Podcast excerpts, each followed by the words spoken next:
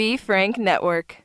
Content on this production is for entertainment and informational purposes only. It is not medical advice, nor is it intended to substitute medical treatment or diagnosis. Seek medical help if you believe that you are suffering from a mental illness or are a threat to yourself or others. By using any or all of the information provided, you do so at your own risk. Any application of the material is at the listener's discretion and is his or her sole responsibility.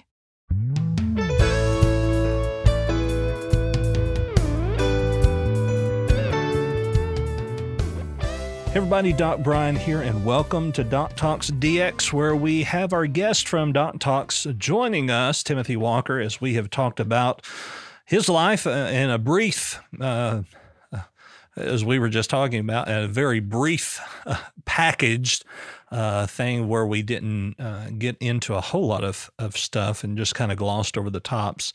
Uh, but he is back here with us again today on Doc Talks DX, and so uh, we're glad that, that you have, have joined us uh, here again. We kind of left off on Doc Talks and talking about your son and how he passed away uh, in December uh, from COVID. Now, you had mentioned that that you were um, already under some psychological treatment um, due to a um, uh, which you blame on me due to, due to a, a commitment order uh, and and that how that kind of really began to mold and shape uh, your recovery efforts. Um, now, once since Miles passing, um, have you felt that you have regressed any in your in your recovery efforts? I would say no, uh, simply because I do have the contact for assistance now. I have a psychiatrist that I can call. I have a counselor that I can get a hold of. That's better. I wasn't close enough. Uh, if I need the help, it's there and readily available for me. That's something I did not have before. So I, I don't see a crash. Honestly, I don't feel depressed. I feel very, very sad. And that's that's a very different thing. Uh, if you've ever had depression, it's like people, well, I was depressed. No, you were sad. You have no idea what depression is. If you've never had it, you don't get it. And no one that has it can describe it to you. It's endless, it's bottomless, and it goes on forever. Mm-hmm.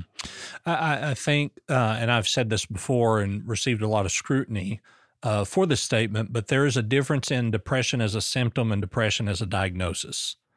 In that, depression as a symptom is that that sadness, that anxiety, that fear, but then depression as a diagnosis is the time span that you have had it and the severity. Um, one way that I differentiate between anxiety and depression is that anxiety is the feeling that things aren't going to get better which mm-hmm. then that anxiety leads into a depressive symptom.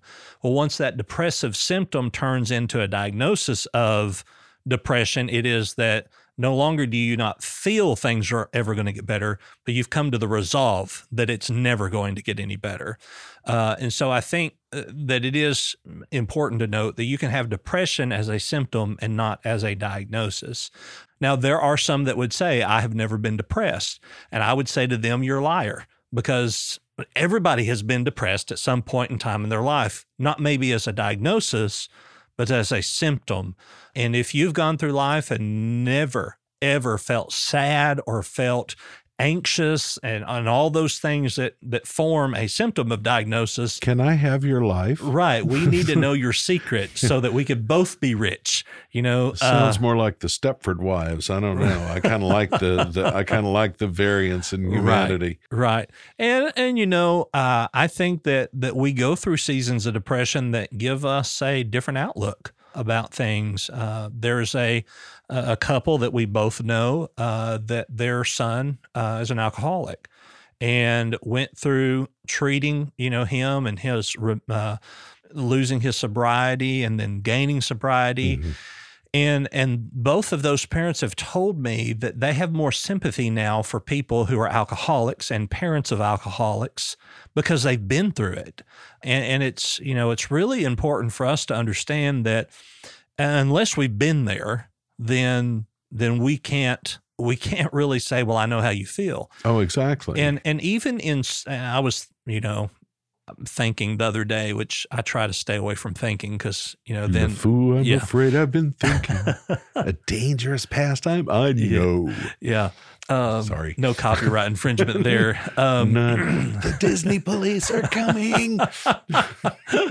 so so I, you know, I was thinking the other day, uh, you would be able to tell someone, I know how it feels to lose a child, Mhm. but you don't know how they feel losing their child. Mm-mm. You have the familial responses, but uh, we have to be very careful when we tell people, well, I know how you feel, because we are different organisms. We have different workings. Our brain chemicals are, are exactly the same, yet completely different, you know? Exactly. And so uh, we have to be careful there.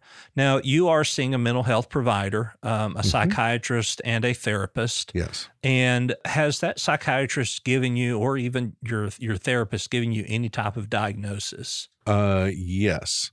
Um, manic depression type two. Okay, Does that sound right? uh, a manic depression type two would be bipolar two.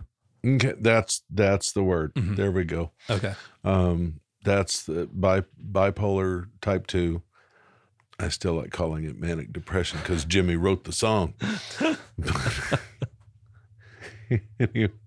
We just need a whole hour to eh, try and explain the humor because it's really twisted.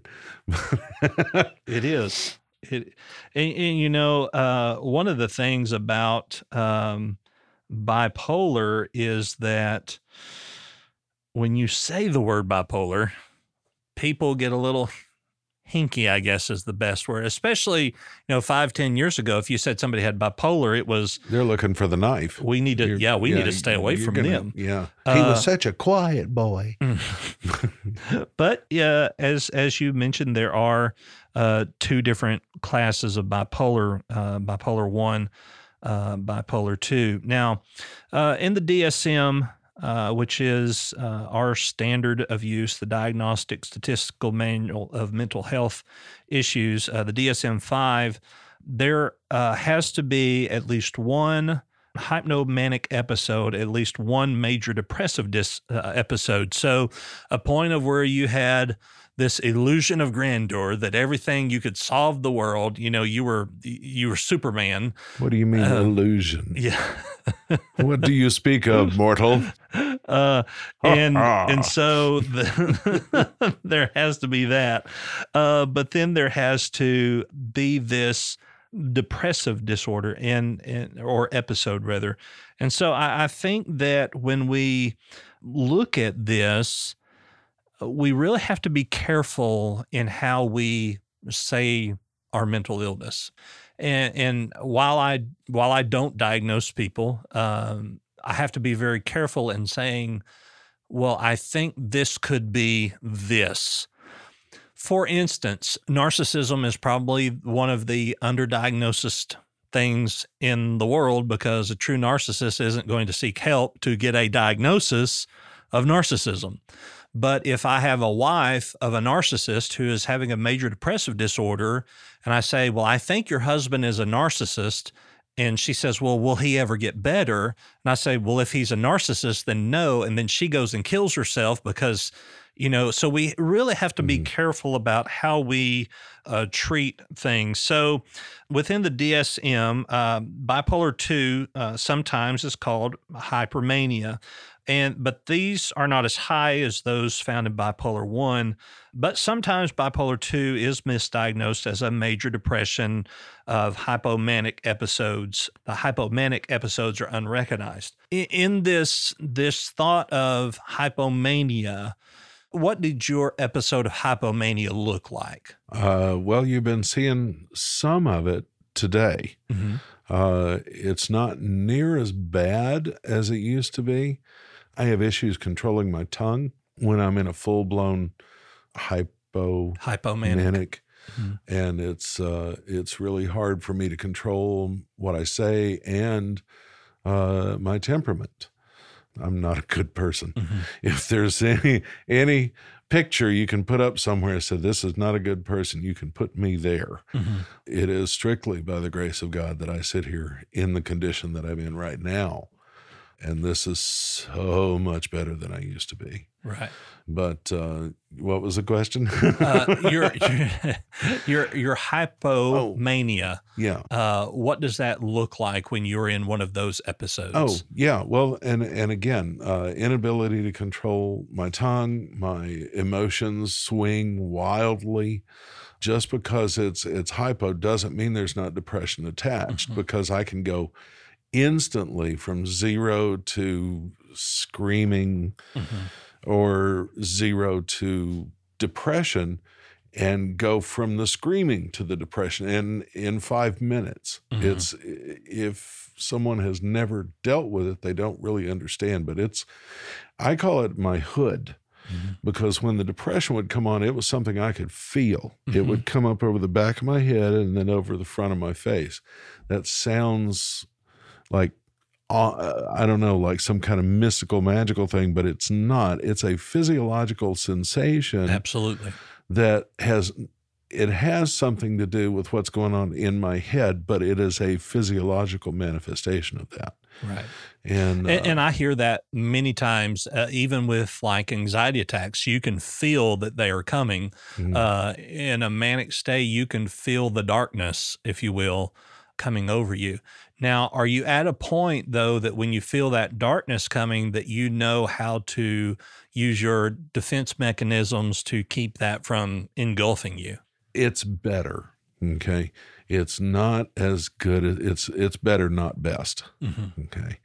I, uh, especially with losing our son, uh, it's still fresh. It's only been three months, maybe, since December 27th. So, whatever that is, two or three months. Feels like forever. That's why it's hard to track uh, time wise. Yeah. I mean, if I had, if my pastor had not committed me, I would not have the help that I have now. And I promise you, I would not be here because I did not have, even though I know the tools, you can't, physician, heal thyself is a load of crap. Mm-hmm. You can't heal yourself. You need help. That's why we have doctors. But if I hadn't had that, I would not be here because that just that it's done me in, but it's not not done me in. I Mm-hmm. don't know if that makes sense. I am not a danger to myself or to anyone else. Mhm. I Of course, you're going to say that now because you're on record. And yeah, and I've got it. but I two things I came to realize. My Lord values me far too highly and has a place to call on my life that I cannot get rid of. Scripture says it's irrevocable. The other thing is I really like myself.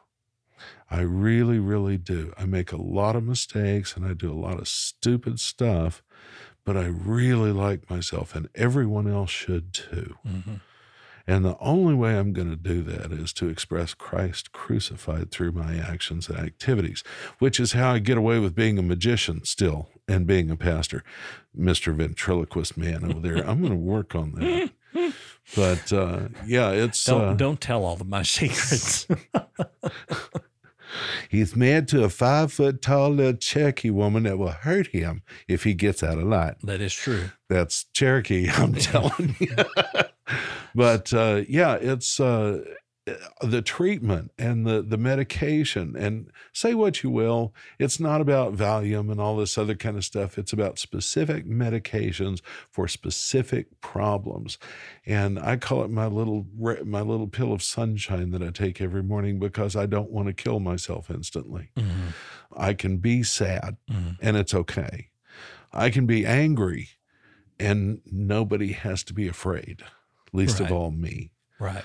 You also have to keep in mind during that time, I was a pastor Mhm. dealing with all this. I had three churches collapse under me because of little old widow women that didn't like the way the church was going. 1 Corinthians 9:20. I wrote it on my hand for a reason. To the Greek, I am a Greek. To the Jew, I am a Jew. I'm all things to all men that I might save some. Right? Everybody knows it.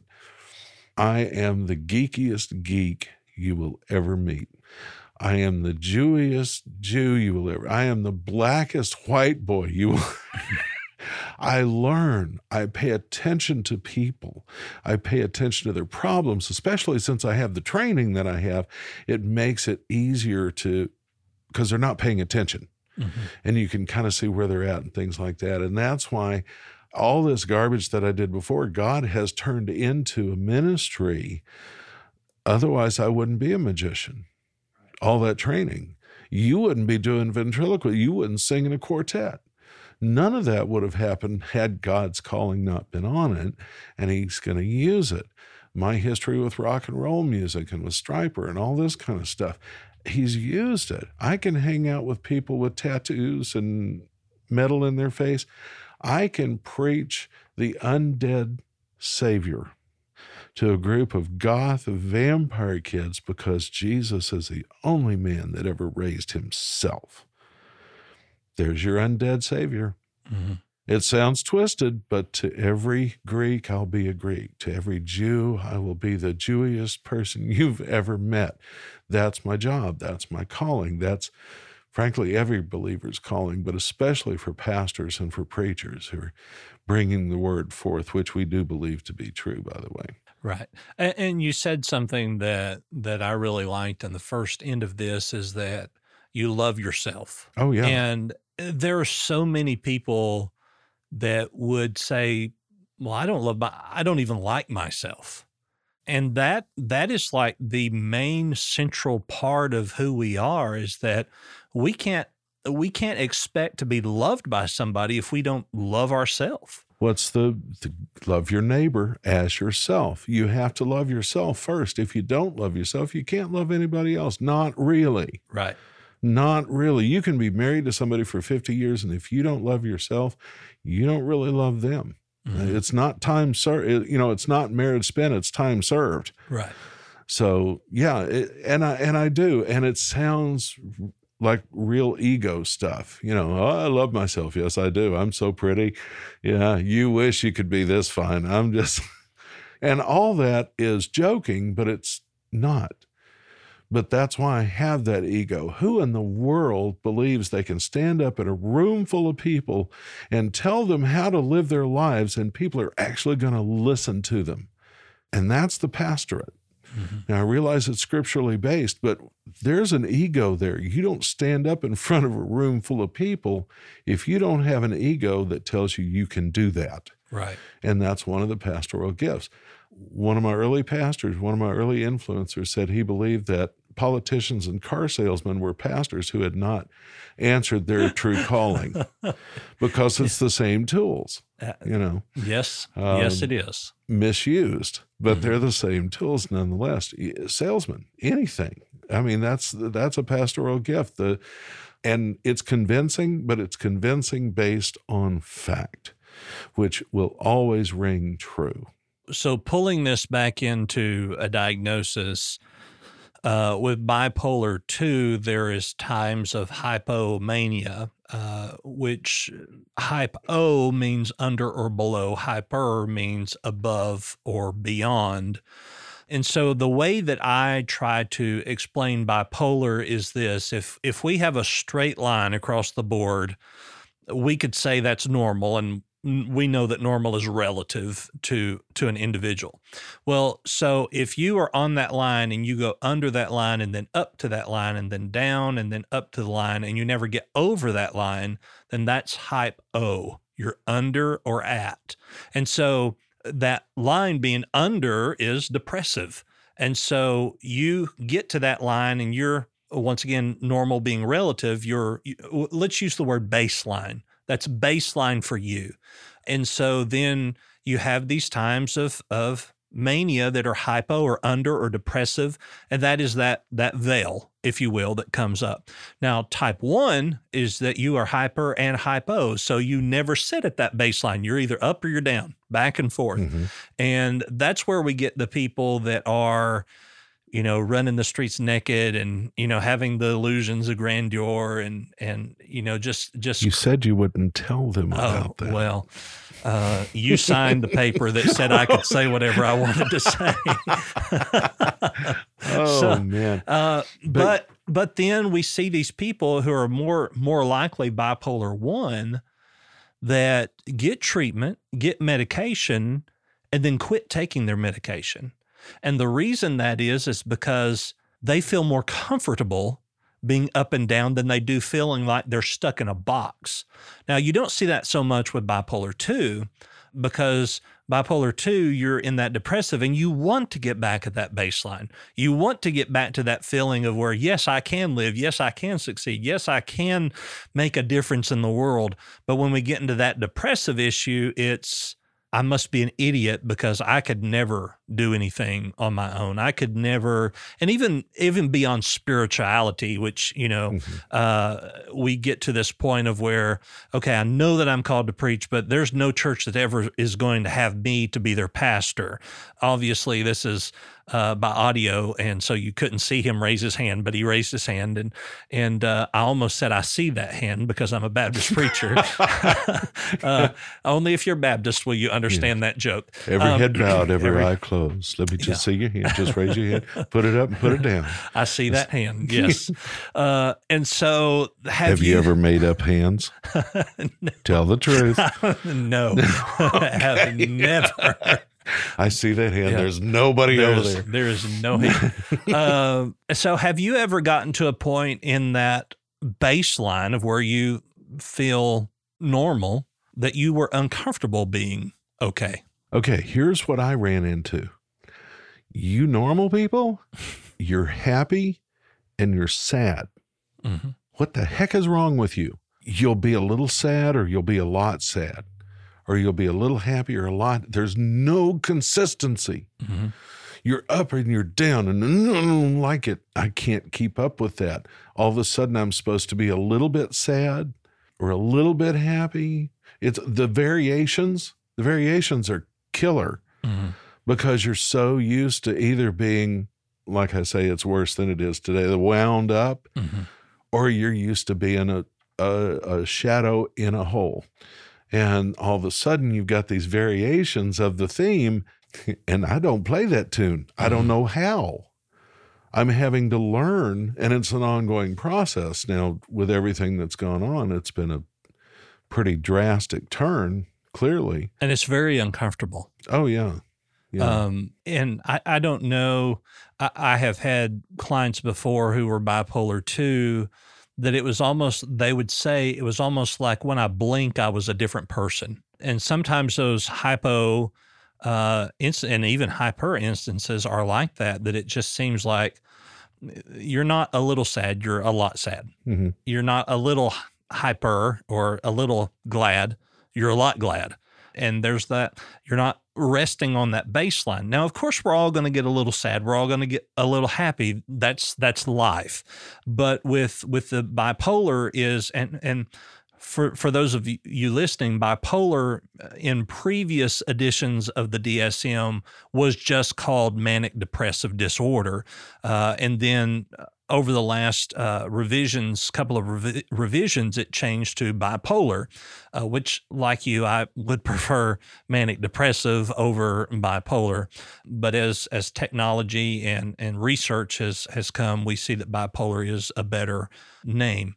So when it comes to bipolar, it is a chemical reaction. And Mhm. so there has to be a medical treatment for it.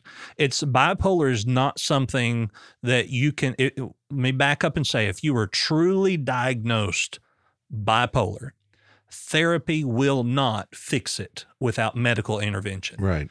And that's where people get kind of jacked up in things as well. I don't want to take pills and I don't want, well, at what extent do you want to be better? Well, see, and and that was part of my issue because I do have a very addictive personality. I have been addicted on pain medicine for like there's four and a half years I don't have a lot of memory of. Uh, the first four and a half years of my son Miles's life, I've just there's big holes in it. I don't do drugs. You know, I I'll take medication, but I don't do drugs. So before I was willing to take anything, they had to explain what it was because I wasn't touching it if it was addictive kind of stuff. And thankfully, the very first medications that they put me on were the right ones. Mm-hmm. It was like, well, I told you I call it my little sunshine pill. Mm-hmm. It's probably lamotrigine or It lamictal. is. It Yeah. is lamotrigine. First day after taking the medication the previous day, the first day, I was better. Mm-hmm. It was that fast and having a lot of issues sleeping, a lot of, you know, stuff like that. And uh, just quetiapine, Mm-hmm. quetiapine, take that at night. Mm-hmm. That's, that's my Which little, is Seroquel. that's my little teddy bear. Yeah. It puts me to sleep. It Mhm. lets me. I, I'm old. I still had to get up to pee, but I'm not getting up because I can't sleep and my Mhm. brain is raging and I can't get this Mhm. meaningless garbage out of my head. You know. Which is funny because quetiapine, the first you know, five letters is quiet. Hmm. Well, it is. It Mhm. makes a world of difference. Uh, went in yet and didn't go in. We're doing it all by phone. Uh, yesterday, uh, had an appointment with my psychiatrist, and we bumped up my quetiapine by a half tab at night because I'm starting to have re- restless slumber and Mhm. things like that, which I suspect are related to the passing of Miles. Sure. And that's the other frustrating thing. You can't, when you can't help yourself, you can't really help others. And I can't help myself right now. I Mhm. have to have help. Sure. So that's that's my other concern. And I think one of the biggest problems is is that that's the very first step is to realize that I can't make this better on my own. Yeah. I can't do this on my own. And you know with with bipolar, it's kind of a double-edged sword because we are convinced that it's not ever going to get any better because Mhm. we are hypomanic. And then to say, well, there you could see this doctor and it could well, we're convinced that it can't. You know, and so Yeah. sometimes it takes that committal by a, a therapist or or a, a doctor to get us in a position of where we can even entertain the thought that it could get better. It's all your fault. I will say that to the day I die. You might I might as well have been a drowning swimmer and you're a lifeguard. And that's no don't get no big head over it. don't get no. There we go. Do not get a big head over that, but I'm just saying you did your job admirably. You Mhm. did exactly what you should have done, not only for a parishioner, uh, which showed me the caliber of your pastoral spirit, but also for somebody who can provide help and know, see someone that needs it and does probably a, a very uncomfortable thing. Mhm. you know. Yeah, I, I mean, not just as a pastor, but as a as a therapist, it's very difficult to commit somebody, Mhm. especially when they're suicidal. I know of a family who their their child was a raging alcoholic uh, to the point that they were able to go to the courts and get a, a, a commitment order. And when that child, that 72 hour, which I say they were a child, they were an adult, they were in their 40s. Uh, when that child got out, called their parents and said, I'm going to make sure that you don't ever have control over my life in this manner again. They were very confused at what that meant. And that young man committed suicide just hours after that phone call. Mhm. So it is very difficult um, for us. And but it comes to the point where I had to say, if Timothy never talks to me again and he hates me for the rest of my life, at least I can sleep at night knowing that he lived another day. Mhm. And it's rough. It is hard. It is hard. It's a lot of pressure on the the counselor, the psychi- psychiatric end. Uh, there's a reason why the suicide rates are so high on the treatment end, not Mhm. just on the patient end. It's a hard row to hoe, especially if you know the individual or know know them somewhat. Sure. Yeah, in the moment, I think it probably is just as tough on the physician as it is the patient. That's Yeah.